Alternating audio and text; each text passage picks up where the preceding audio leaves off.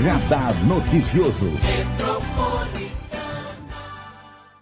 Aproveitar para fazer uma entrevista hoje muito especial, que eu quero já trazer um bom dia especial para Isis Sanji e contar um pouquinho da história dela, né?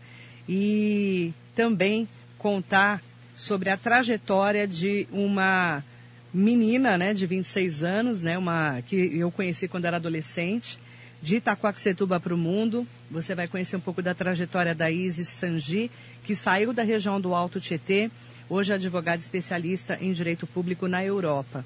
Aos 26 anos de idade, ela concede uma entrevista pela internet direto de Dublin, lá na Irlanda, na, na Europa, contando como superou os desafios e encontrou oportunidades internacionais vindo de lugar como Itacoaxetuba, né, que a gente sabe que tem muita vulnerabilidade social e ela sempre estudou em escola pública. Bom dia, Isis, é um prazer falar com você. Bom dia, Marilei, é um prazer também estar aqui com vocês.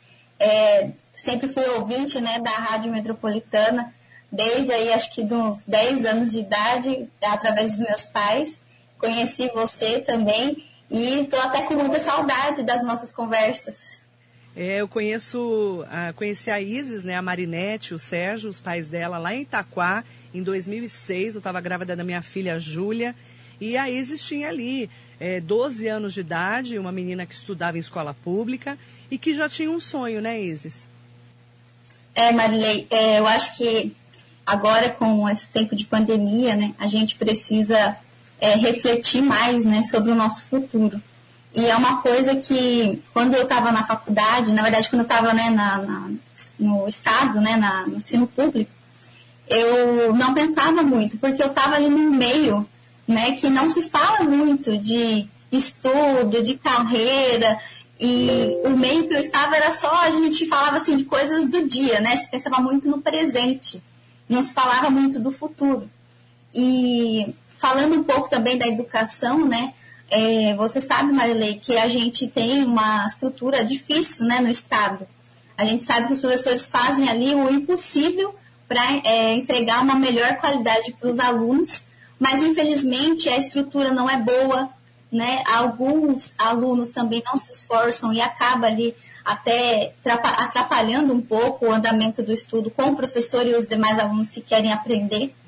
E com o passar do tempo, eu fui percebendo, né, quando eu tinha ali os meus 15 anos, comecei a ir para a igreja, eu mudei o meu círculo social, e aí eu comecei a ter outras visões, né, querer casar, que é uma coisa que eu, era uma coisa que eu, quando eu era um pouco mais nova, nem pensava que eu ia querer casar, e aí com 20 anos eu casei, comecei a ir para a igreja, e aí eu comecei a minha faculdade, mas é, assim, foi uma coisa assim muito que eu também não imaginava que eu ia conseguir fazer, né, Marília? Eu acho que a maioria né, de quem está aí no fundamental, no ensino médio, acha que é impossível ter uma profissão ou começar uma faculdade, né?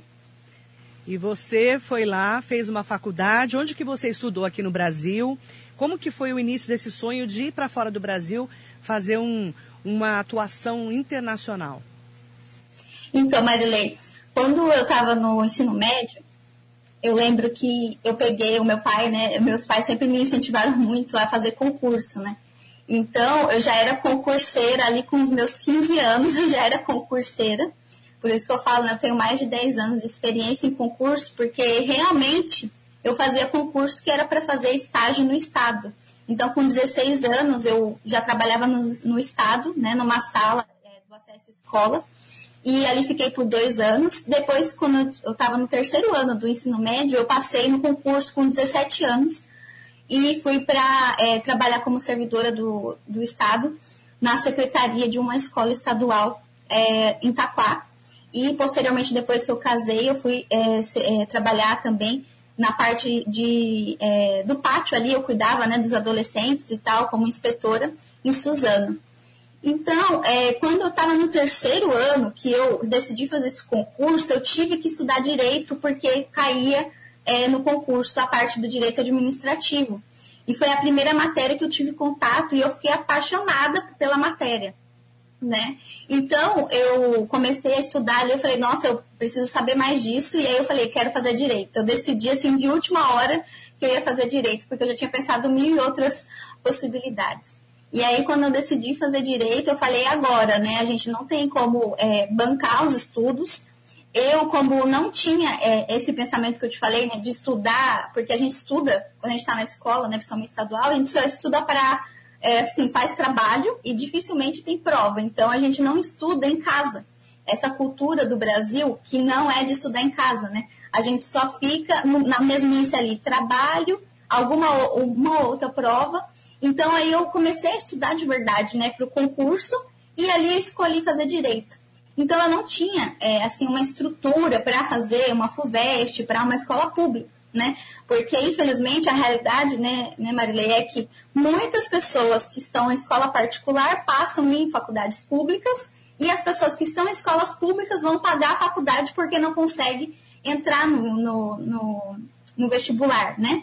Então, é, agora a gente sabe que tem muito mais possibilidades, aí tem a, a, a, o PASUSP, né, que a gente sabe que tem ali algumas oportunidades para quem estuda em escola pública, mas na época era muito difícil.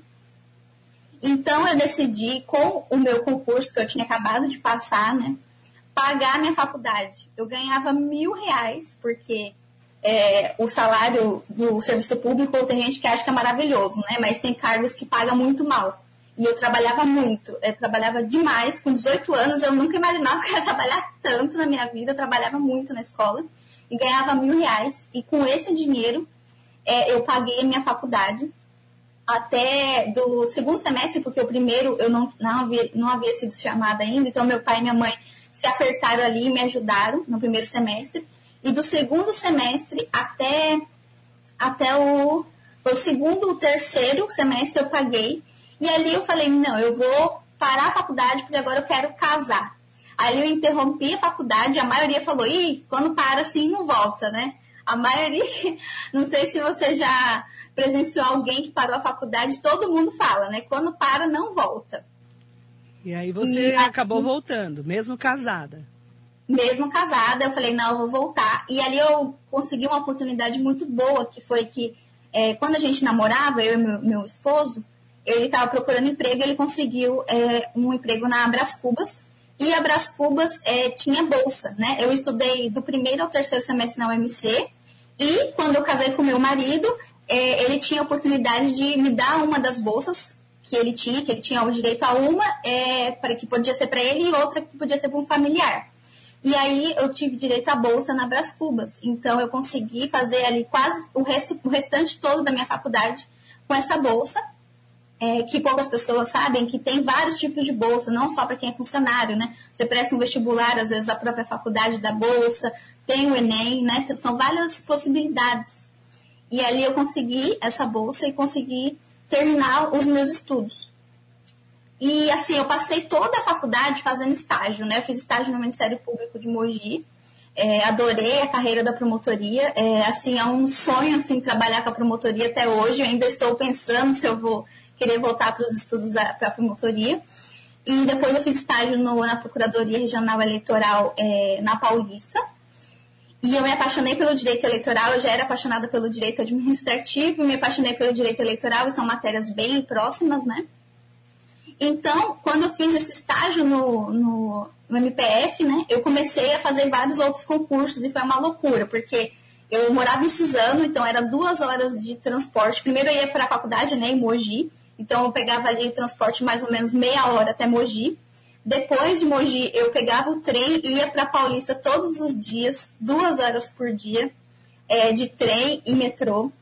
E eu fiquei nessa loucura, e daí eu fiz assim uma coisa que eu não recomendo a ninguém, né? Que eu fiz vários concursos no ano de 2018.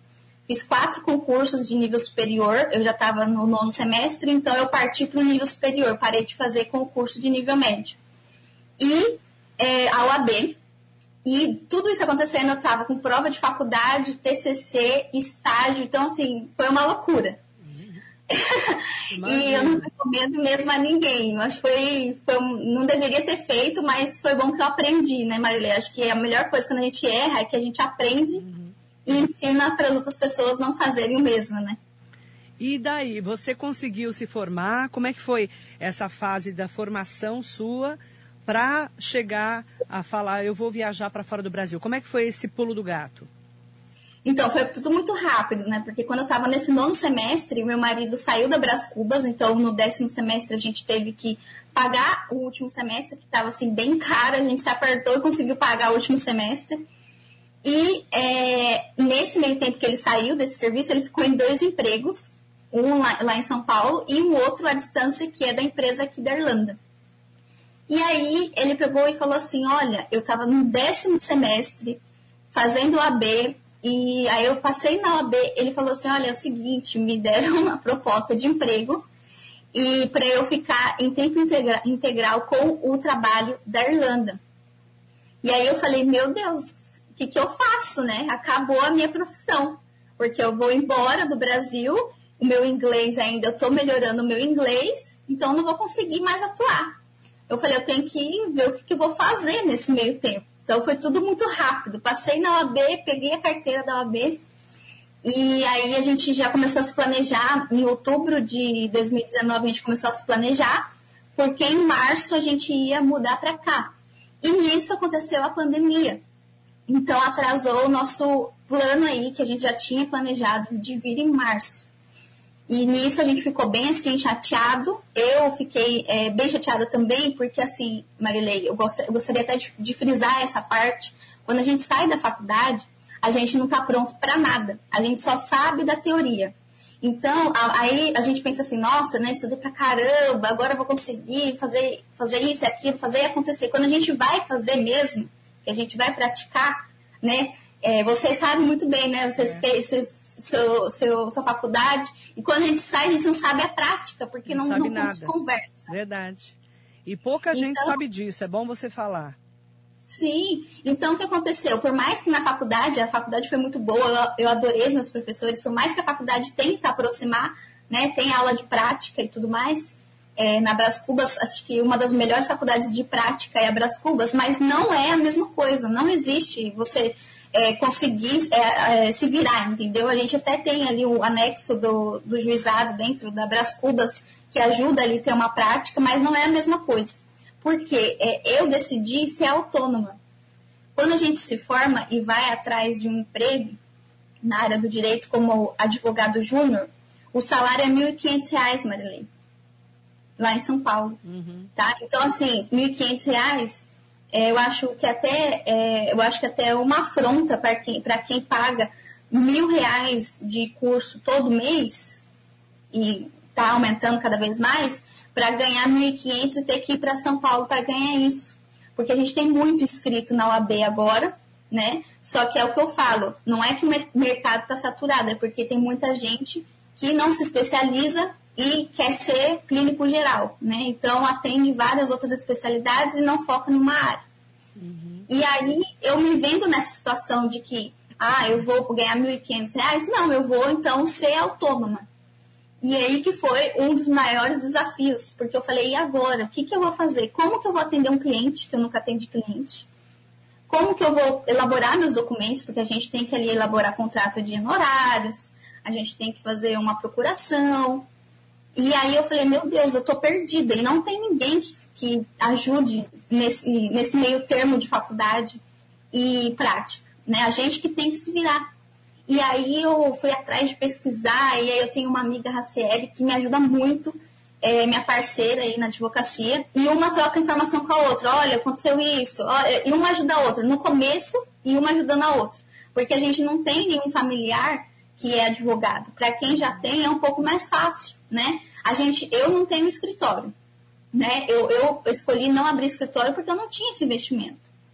Então, eu falei, eu vou começar a advogar em casa, no, com meu computadorzinho, com a minha internet e fazendo diligência, né? Fazia ali uma audiência quando o advogado não podia, ele me chamava, que a gente tem um aplicativo que chama Jurídico Certo, que chama até bacharel, né, para fazer cópia de processo, protocolo, não precisa ser advogado de fato, só para audiência que precisa ser advogado, né?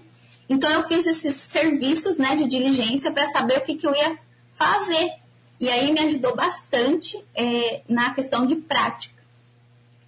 E aí, quando aconteceu isso da pandemia de março, a gente ficou sem rumo, eu e meu marido. Porque a gente já tinha um plano traçado e a gente teve que recalcular a rota, né? Eu acho que a maioria está fazendo isso, né, Marilene? É, a pandemia pegou muita gente de surpresa, muitas pessoas que estavam voltando para o Brasil, estavam saindo também do Brasil, tem vários casos que eu conheço. E como, quando que vocês conseguiram ir para a Europa, ir para Dublin? Então, quando foi em março que aconteceu isso, a gente remarcou a passagem e aí a gente tentou de várias formas, porque a gente sabe que não é barato, né? Uma passagem para fora e perder esse dinheiro, né? E aí a gente foi, conseguiu remarcar. E aí em julho, dia 12 de julho, a gente chegou aqui em Dublin e foi assim, bem uma coisa bem surreal, porque eu, eu, viajei só uma vez na minha vida, que foi na Lua Mel, porque a gente não tinha feito festa, então a gente escolheu viajar para Lisboa. A gente passou uma semana lá. E aí, a gente chegando aqui, foi surreal, porque parecia filme, né? E é uma coisa que, que eu gosto de falar, é que todo mundo acha que é impossível, né? E eu gosto até de, de frisar assim, ah, eu tenho um sonho de tal coisa. Às vezes nem pesquisa, Marilei. Quantas vezes é, é, é, é, até o tema do congresso da semana passada que eu conversei com os advogados ou estudantes é, no meu congresso no Instagram. Gente, por que não pesquisa? Né? É um sonho, pesquisa, nem pesquisa porque já coloca aquela barreira na frente, fala assim, é impossível, não vou conseguir. É verdade. Né? E, e aí. É, pode falar. Né? É importante você falar isso, porque você imaginar, né, é, que você saiu de Itacoaxetuba e está aí na Europa, fazendo o que você sonhava em fazer no, no, num lugar totalmente diferente do, do que tem no Brasil. Eu imagino o choque de cultura e de realidade que você tomou, né? Como foi a chegada aí? Como que você começou a atuar realmente aí na Europa? Então, aí quando a gente chegou, foi esse choque mesmo, né? E eu ainda estou melhorando na, na minha língua, na, no inglês. E a gente, ele, o meu marido fala inglês até bem, porque ele se comunica todo dia, né, com o pessoal do trabalho. Mas eu comecei, antes, antes de eu chegar aqui, eu comecei a pesquisar várias pessoas que são da área do direito, se eles conseguiam atuar é, com o direito, se conseguir atuar à distância, se conseguir atuar no ordenamento jurídico, né, do país. E aí eu comecei a seguir várias pessoas no Instagram. E eu descobri que várias pessoas continuavam a atuar à distância. Então, eu consigo ainda manter o meu trabalho do Brasil de advogada à distância, que poucas pessoas sabem disso. E com a pandemia, eu consegui fazer até audiências aqui em Dublin para é, os processos que eu tenho no Brasil. Que a gente sabe que com a, a tecnologia e, e, a pandemia, a gente, assim, dobrou o caminho, assim, a gente saiu do, do zero e dobrou o caminho para chegar é, na, na, na, no avanço mesmo tecnológico, né? Até a, te, a telemedicina, né, que a gente sabe. Então, são várias coisas que estão, assim, avançando na parte tecnológica que o coronavírus acelerou o processo. E a gente, eu cheguei aqui, pesquisei tudo e de primeiro momento, vou falar a verdade, Marilene, eu estou seis meses aqui. Eu tomei um baque muito grande, eu já estava até fazendo é, acompanhamento com uma psicóloga que é especialista em pessoas que mudam de país, porque as pessoas que estão no Brasil acham que quando você muda é tudo maravilhoso, é tudo maravilhoso, não tem problema, não tem perrengue, não tem saudade. Para eles, é, e para quem e para quem está no Brasil, eu acho que quem muda é rico, né? É. Eu acho que a gente tem que mudar essa opinião. Quando eu cheguei aqui, eu não conheci nenhum brasileiro rico. Todos eles então, chegam aqui, guardaram muito dinheiro para fazer intercâmbio e, e, trabalham todo dia para ganhar o seu dinheirinho para poder é, renovar a escola de inglês, né? E não tem na... ninguém rico, não, gente. Aqui a gente trabalha muito para poder continuar morando aqui.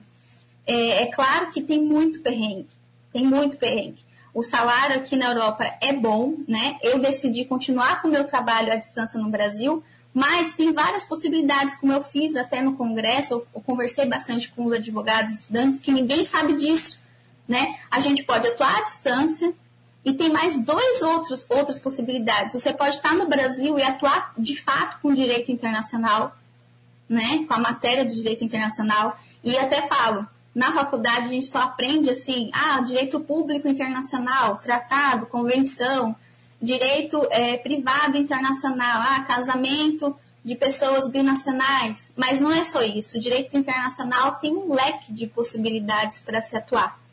E tem uma terceira possibilidade. Você, como advogado, né, ou como estudante, você pode depois atuar no ordenamento jurídico de outro país. Você não precisa ser, né, por exemplo, aqui, irlandês para ser um advogado aqui, né, que aqui a gente chama de solicitor. Não precisa, você tem ali várias possibilidades, inclusive com o congresso que eu fiz, cada dia a gente falou de, uma, de um país, né? Todas as doutoras brasileiras e que atuam em outros países. A doutora Luana, que atua em Portugal, ela é advogada no Brasil e em Portugal. Para quem não sabe, a gente tem a carteira da OAB, você pode fazer a inscrição em Portugal e nem precisa estar morando em Portugal, do Brasil mesmo você pode fazer essa inscrição. É, tem a doutora Stephanie, que é advogada na Itália e no Brasil. Ela se, é, se naturalizou italiana por conta da, da cidadania, né? Que a gente sabe aí que tem é, até não tem limite de geração, você encontrou o seu descendente italiano, você consegue fazer a sua cidadania italiana e se tornar um europeu.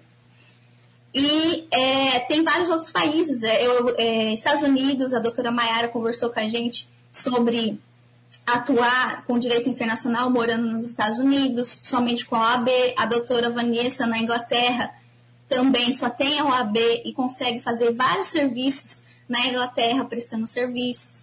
É, tem a doutora também Giovana, que hoje mora na França e se tornou jurista na França. Eu até publiquei ontem no meu Instagram o seguinte: no Brasil, a gente só pode atuar com direito se tiver a OAB, né? É bem fechado assim, se você não tiver a OAB, pouca coisa que você pode fazer.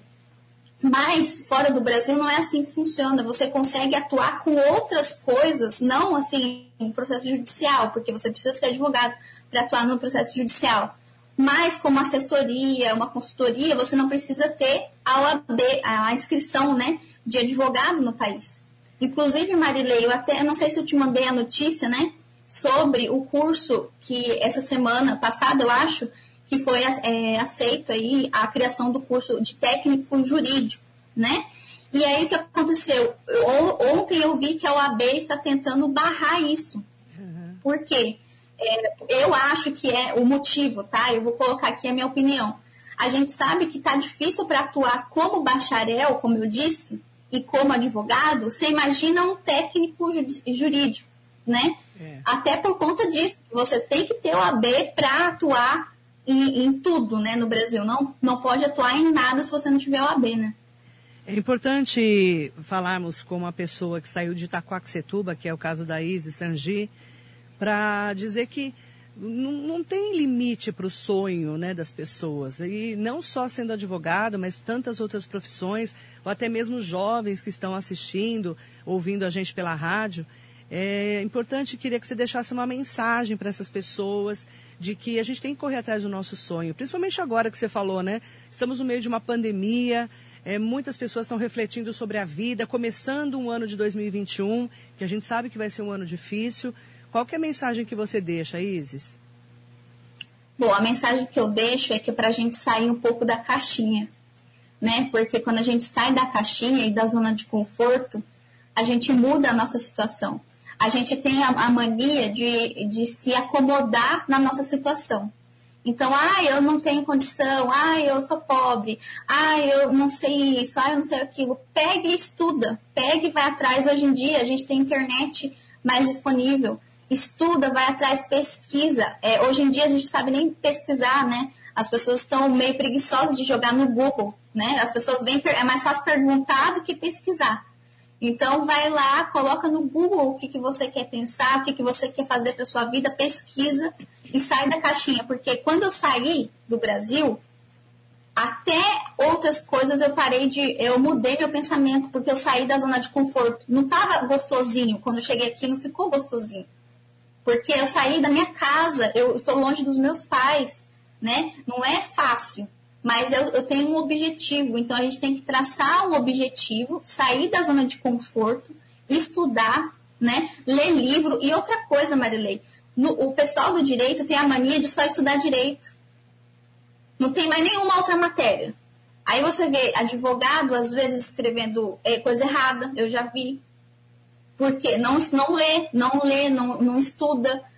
Fez a OAB, para de estudar, isso que eu mais vejo. Né? E a gente sabe que o advogado tem que estar em constante estudo, não pode parar de estudar. E, e o, o, estudante já tem que entrar com essa mentalidade. Eu vou entrar na faculdade de Direito e eu nunca vou parar de estudar. Porque se eu parar de estudar, eu vou estacionar na minha profissão. Muito legal. Então, e estudar outras matérias, né, Marilei? Eu, eu, eu abrir a cabeça, né? Que a gente fala, né, Isis? Abrir, Exatamente. abrir a cabeça da gente, né? Para tudo na vida, né? Exatamente. Eu acho que a gente tem que estudar marketing, a gente tem que é, estudar línguas, né? Eu tive a oportunidade de só ter feito o básico do inglês, né? Eu consigo até me virar, mas é difícil você estar num outro país e não saber fluente a língua. Eu tive um anjo da guarda, Marilei, que me acolheu, que é uma irlandesa, Lídia, que ela fala português fluente.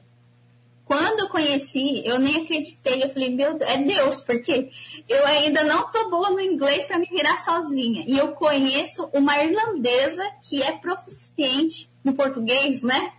Eu até, até falei, depois eu vou até falar, vou passar o contato para a Marilei, que seria muito interessante você entrevistar ela, porque ela é, é, um, é um barato. Eu amo a, a Lídia. Legal. Eu quero agradecer você, desejar tudo de bom na sua caminhada.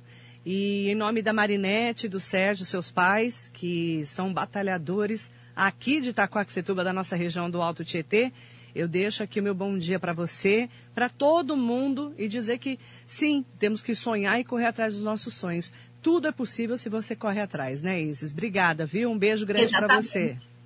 Um beijo.